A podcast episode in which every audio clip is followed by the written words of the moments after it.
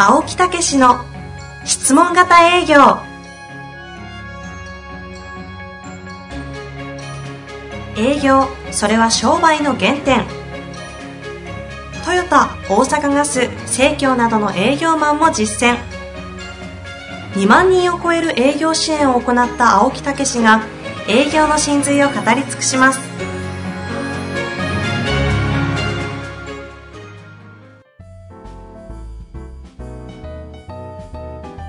こんにちは、遠藤和樹です。青木武の質問型営業。青木さん本日もよろしくお願いいたします。はい、よろしくお願いいたします。さあ、今日も、えー前回に続きまして、そうです大物ね。ゲストということで、ええ株式会社 KSK 夢テック研究所の平岡和則先生にお越しいただいておりますので、よろしくお願いいたします。はい、平岡先生よろしくお願いいたします。はいありがとうございます。さえあ、前回、え、そうなんです。もうね、質問型営業って実は先生もね、私の本を本当にありがたいんですけど、本を何冊も読んでいただきましてですね、ええそういう中でいろんなこうアドバイスいただいたりね、うん意見をいただいたりする中で、実は前回お話、えー個人的にさせていただいた時に、はい。青木さん、質問型営業っていうのはベンチャーだと。おお先駆けやとこれは誰もやってないことを今やり始めたんや。おおそういうことをね、先生言っていただきまして。いや、本当ねです。まあ、前回のお話ですとね、ええ。その時代がリーマン以降、大きく為替に紐づいてこう、はい。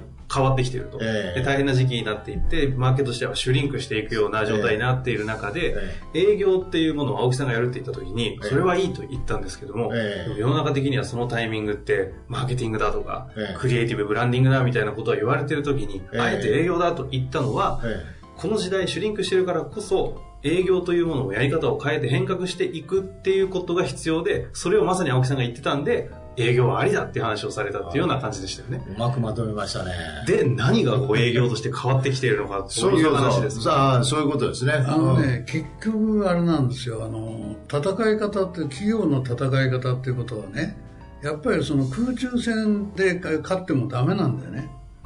で、まあ、どちらかというと、だから近代兵器ってことを使って戦う戦い方ということで、アメリカが、あの、ベトナムを結局は、ん。あの、制することができなかったえーわけですけど、うん。最終的にはやっぱりその、うんいわゆる地上か、地上戦でか勝てないとダメなんだよね。で、だから営業マンということのレベルのあ話っていうことが、あもし欠落してるとすると、やっぱりあのダメだと思うんです。うんで、今はもちろんその IT の活用ということでね、あの、いわゆる EC ビジネスということのうあの比率をどんどん上げていこうっていう流れができてますけど、うん実はね、あの今のこう EC で成果を上げてる会社っていうのがですね、従来と一番違うのは営業力なんですよ。うん営業力っていうことをきちんと装備した会社しかね、あの EC って言ってホホームページ開いただけではね、ええ。成功なんかないんですよ。それで、ん。今大きなね、話題にな、話題になりつつあるのは、結局その、会話っていうことをね、インターフェースとして使っていくというね、仕組み作りっていうことが、今大きな話題になってますよ。ええ。え要するにその、ただ単にその、ホームページ開いて、ええ。それで自分たちのその商品構成がこうで、ええ。で、こんな特徴があって、それでこんな人に、あの、こんなサービスがありますっていうようなことをこうね、はい。表示するだけじゃなくて、ええ。いわゆるインターフェースとして、えあの、会話っていうことをね、その相互のそう、インタラクティブなそうそう、それが、そそれを設計しないえー仕組みはね、根本的に EC ビジネスを伸ばすことができないというね、えうんこういう流れになってきてるんです。はいはいはいはい。なるだから最終的にね、私はやっぱりあの、青木さんのあの領域っていうのはね、えやっぱり会話っていうことが大きなですね、えええ要素なんですね。そうですね。で、会話の、会話一つでですね、全然その、人の、なんていうか、動向っていうかね、はお客様の反応とか、いうことが、もう左右できるわけですよね、ある意味で。で、それをね、もっともっとこう、きちんと、あの、勝ち続けていかないといかんと思うんですね。あーえアドバイスいいね。ここの公開の場で。え その上でその質問型営業はベンチャーだというのは、そう。あのだから結局あれですよマーケティングとかそのブランディングとかって言い方はねあのもちろんだから一つのスキームとして、ええ、あの必要だ必要ではありますよ、え、だけどスキームができたからといって根本的にその業績がね上がる保証はないです、はい、やっぱりこう本当のその数字が出て出るような仕組みっていうのはね、うん、やっぱりこう具体的なあれですね営業部隊というかな、はい、それは、まあ、今後もしかしたらな名前は営業部隊っていうふうには言わないかもわかんないけど、えー、でも機能としてはですね要するに営業機能そして営業活動っていうことのね、はい、これがしっかりしてなきゃ絶対に、えー、あの成功しないですね。なるほど。で特にね使命は新しい価値をどうやって提供するかっていうことですから、これはもう自動車メーカーだろうと、あるいはもう家電のメーカーだろうと何だろうとね、あの、新しい価値っていうことを提供するっていうことに成功しないとダメなんですけど、えー、同じものを売ってるでも新しい価値。そうそう、新しい。さらにグレードアップした中の新しい価値。そうそう。ということですかね。だだからまあ今車の業界の場合はもう自動ね、運転技術っていうか、そういうことをね、ど、どこが先行するかというようなこともあるし、それからやっぱりこう、あの、これこれからの時代時代に本当にこう地球環境にあの良くて、それで安全性もね保証されるような車の在り方ってことでいろいろ要するに新しいやっぱり技術をね集積したあの新車っていうものの競争時代に入りましたね。はい、あのやっぱりそのますますその価値っていうね価値づけ、まあ、その価値本当にそこでないと人は目をこっちへ向いてくれない。うんうん、だけど話を聞かない。そう。こういう状況がありますよね。だから、ええ、結局のところですね、やっぱり価値っていうのはね、あの情報っていうことをあの提供しないとね、えー、成り立たないんですよ。そうですね。うん、だからそのあくあくまでもそういうこう新しい価値ってことはですね、えー、売り方っていうテーマがね大きいんですね。はい。うん、売り方っていうことにせが成功パターンになってなければ、うん、どんなに要するに商品そのものが評価できたとしてね、えー、その技術的にとかね、えー、あるいはこれまでなかった、うん、オンリーワンだとかっていうことで評価できても、売れ売れないんですよ。つまり価値を分かってもらわないと買っていただけないっていうことですね。それはね、だからあのどこが分からないのかっていうかね、えー、そういうこう質問してですね、えー、あの分からないところをきちんとそのね、えー、あの分かるようにしていくっていう営業営業力がね、これがもうますます問われてますよ。なるほど。それとあと先生やっぱりその価値ということに目を向けて聞いてもらう、うん。うん、そのためにはやっぱりまずお客様のことを聞いて欲求やニーズを聞いてそこに接点を合わせていかないとね。そうですそうです、えー、で結局だからあの個々のお客様のニーズとかあ欲求ってことにマッチングするような、えー、そういうその価値提案っていうのと、えー、それと要するにその新しい技術でね、新素材っていうのは時代なんですよ。えー、で、その新素材時代で、あの、新しい材料を使ったですね、そういう新しい要するに、えー、商品っていうことがね、どんどんこれから市場に溢れ、溢れるように現れてきます。はいそういう中でその質問型営業っていうのを先生の方でも評価いただいてますけどね。例えばその本読んでいただいたりとか。ね、えー、あの、要するに会話っていうことをね、えー、あの、インターフェースって言って、えー、要するにこう、あの双方のこうつながりをね、えー、作るね、えー、あのものとしてその、会話っていうことが重要だということが間違いないんですよ。はい。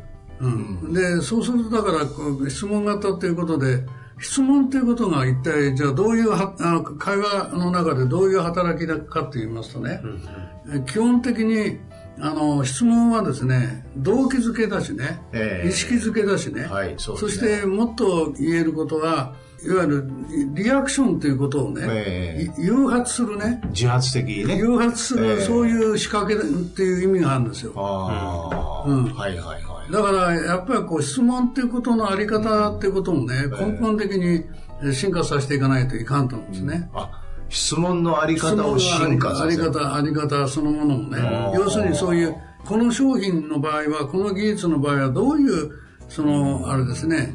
えー意識づけをがよなるほど。だから、そういう各企業商品によって、はい。トークスクリプト、そう質問のね、はい。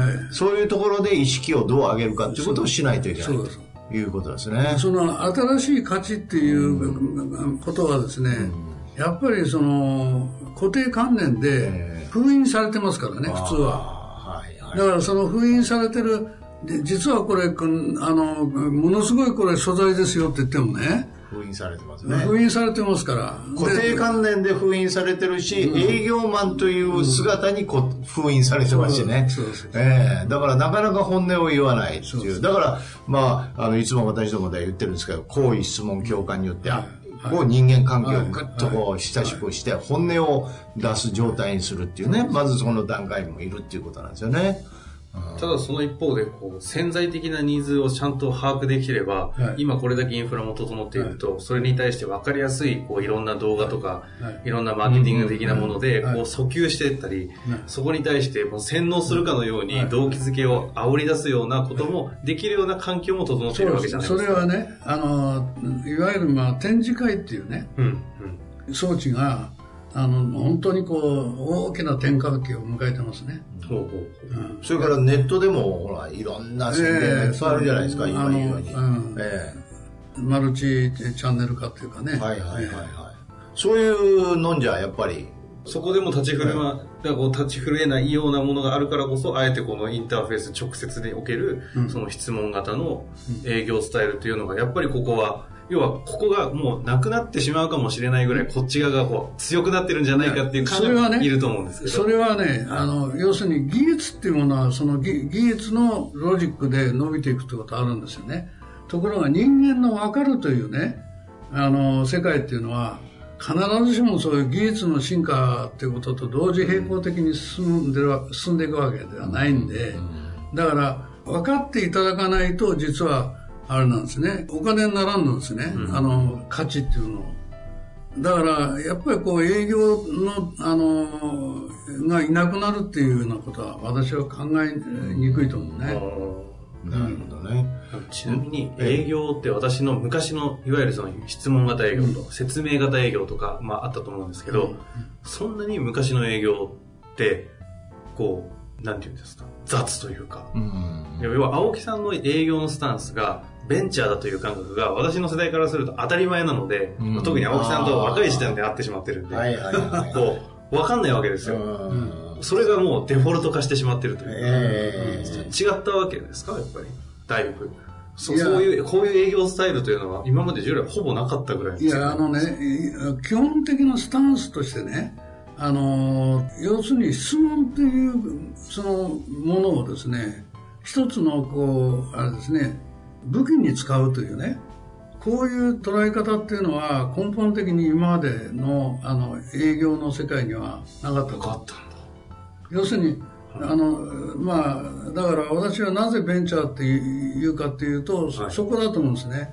質問っていう言葉が新しいんじゃなくて、質問をその武器にししなさいっていうところがね、それが要するにその新しいんですよ。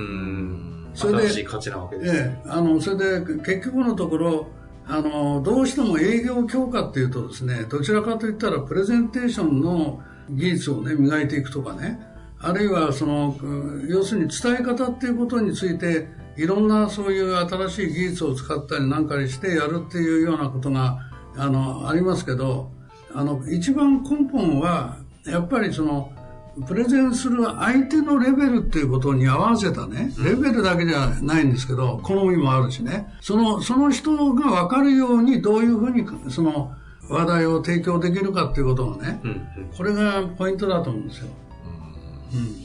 あの、ダイヤモンドの本がですね、先生、今、韓国語、で、今度、タイ語、それから、えー台湾語、で、中国も話が来てるらしいですね。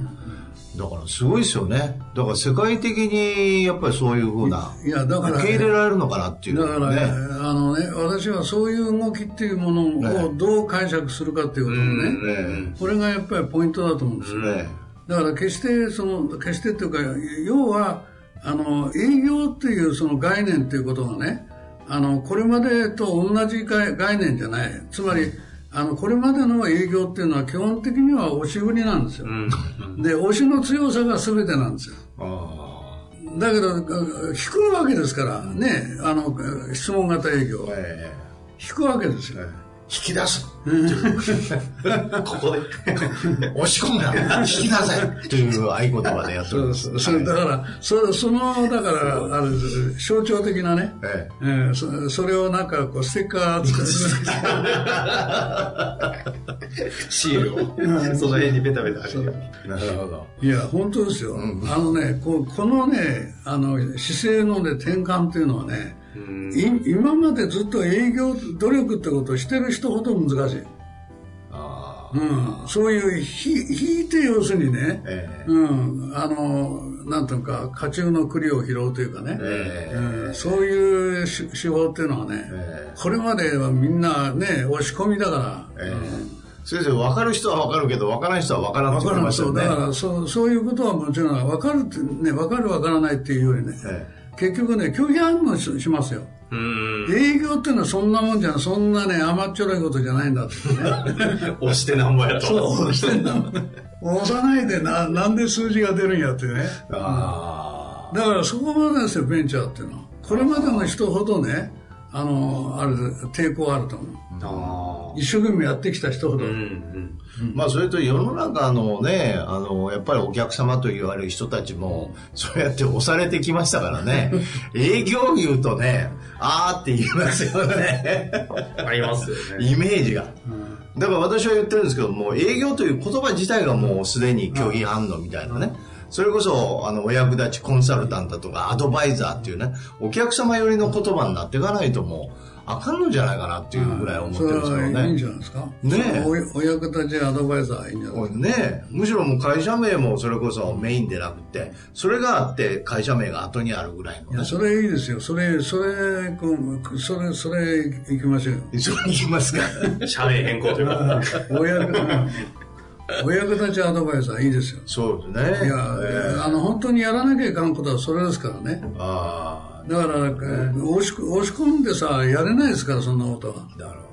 お役立ちアドバイザーっていうのは。まあ、あの、先生、この質問型営業、青木武の質問型営業っていうのをね、これおかげさまでもう3万人、4万人とね。い、や、もっと言ってますけど。ああそうですか、聞いていただいてるんですよ。それで、やっぱりこれだけで、なんかすごくね、あの、今までの営業の考え方が変わって、こう、やれてきてるっていう人たちがいるんですけど、そういう人たちになんか、あの、アドバイスというか、なんいやか、、私はねやっぱりあの、本当に要するに行き詰まらないと、え人はね、気づかない。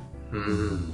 だから本当にその業績が悪いっていうことを、もしああの続いてたらえね、えそれをやっぱりその現実をね、受け止めるっていうね、あの、覚悟がいるんですよ。ところがね、人間は自分の経験した、経験してきたことしか信用できないわけ。そうすると押し込んでなんぼだっていうことでやってきた人はね、そのいきなりそのね、お役立ちアドバイザーのそんな綺麗事で済むかと、あを言うなっていうのはね、そういうことでは本当ダメだと思う。これね、あの、お役立ち、あの、アドバイザーっていうことでですね、その、本当に、あれですよ、ネーミングにふさわしいね、あの、ソフトな、要するに力っていうのをね、どうやって、あの、築いていくかっていうのね、それがむしろ問題ですよね。なるほどね。あの、じゃあそういう聞いていただいてる人たちになんかそういう応援のメッセージみたいなのもありますか？いや、あの、聞いていただいてる方そのものはね、ええ。もう要するにかかなり、あれですよ、あの、進化してるわけですよ。うん、大体そんなこれまでの営業ってことでね、あの凝り固まってる人はですね、この話はねもうすもう早速もうスイッチをあのひねって。確かにそうですね。聞きたくない話ですからね。聞。きたくない話、なるほど。うん。あだからもうすでにこうこの今番組にあの耳を貸してる方はね、えもう進化の途上にあるわけだから絶対に有望ですよ。ー。有望で、ねえそういうお言葉をいただきまして。嬉しいお言葉を。ええ押し込むな引き出せいやその話はしてないです ね。してない。してない。マイブームです。しばらく続くんだろうな。はい。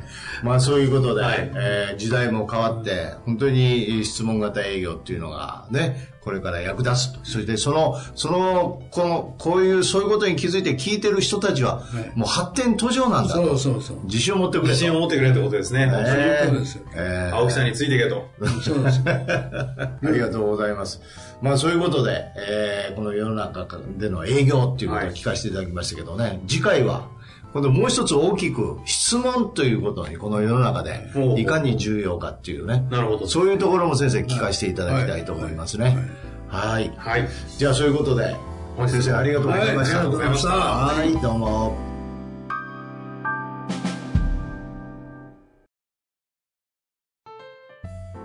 本日の番組はいかがでしたか？番組では青木武氏への質問を受け付けておりますウェブ検索で「質問型営業」と入力し検索結果に出てくるオフィシャルウェブサイトにアクセス。その中のポッドキャストのバナーから質問フォームにご入力ください。たくさんのご応募お待ちしております。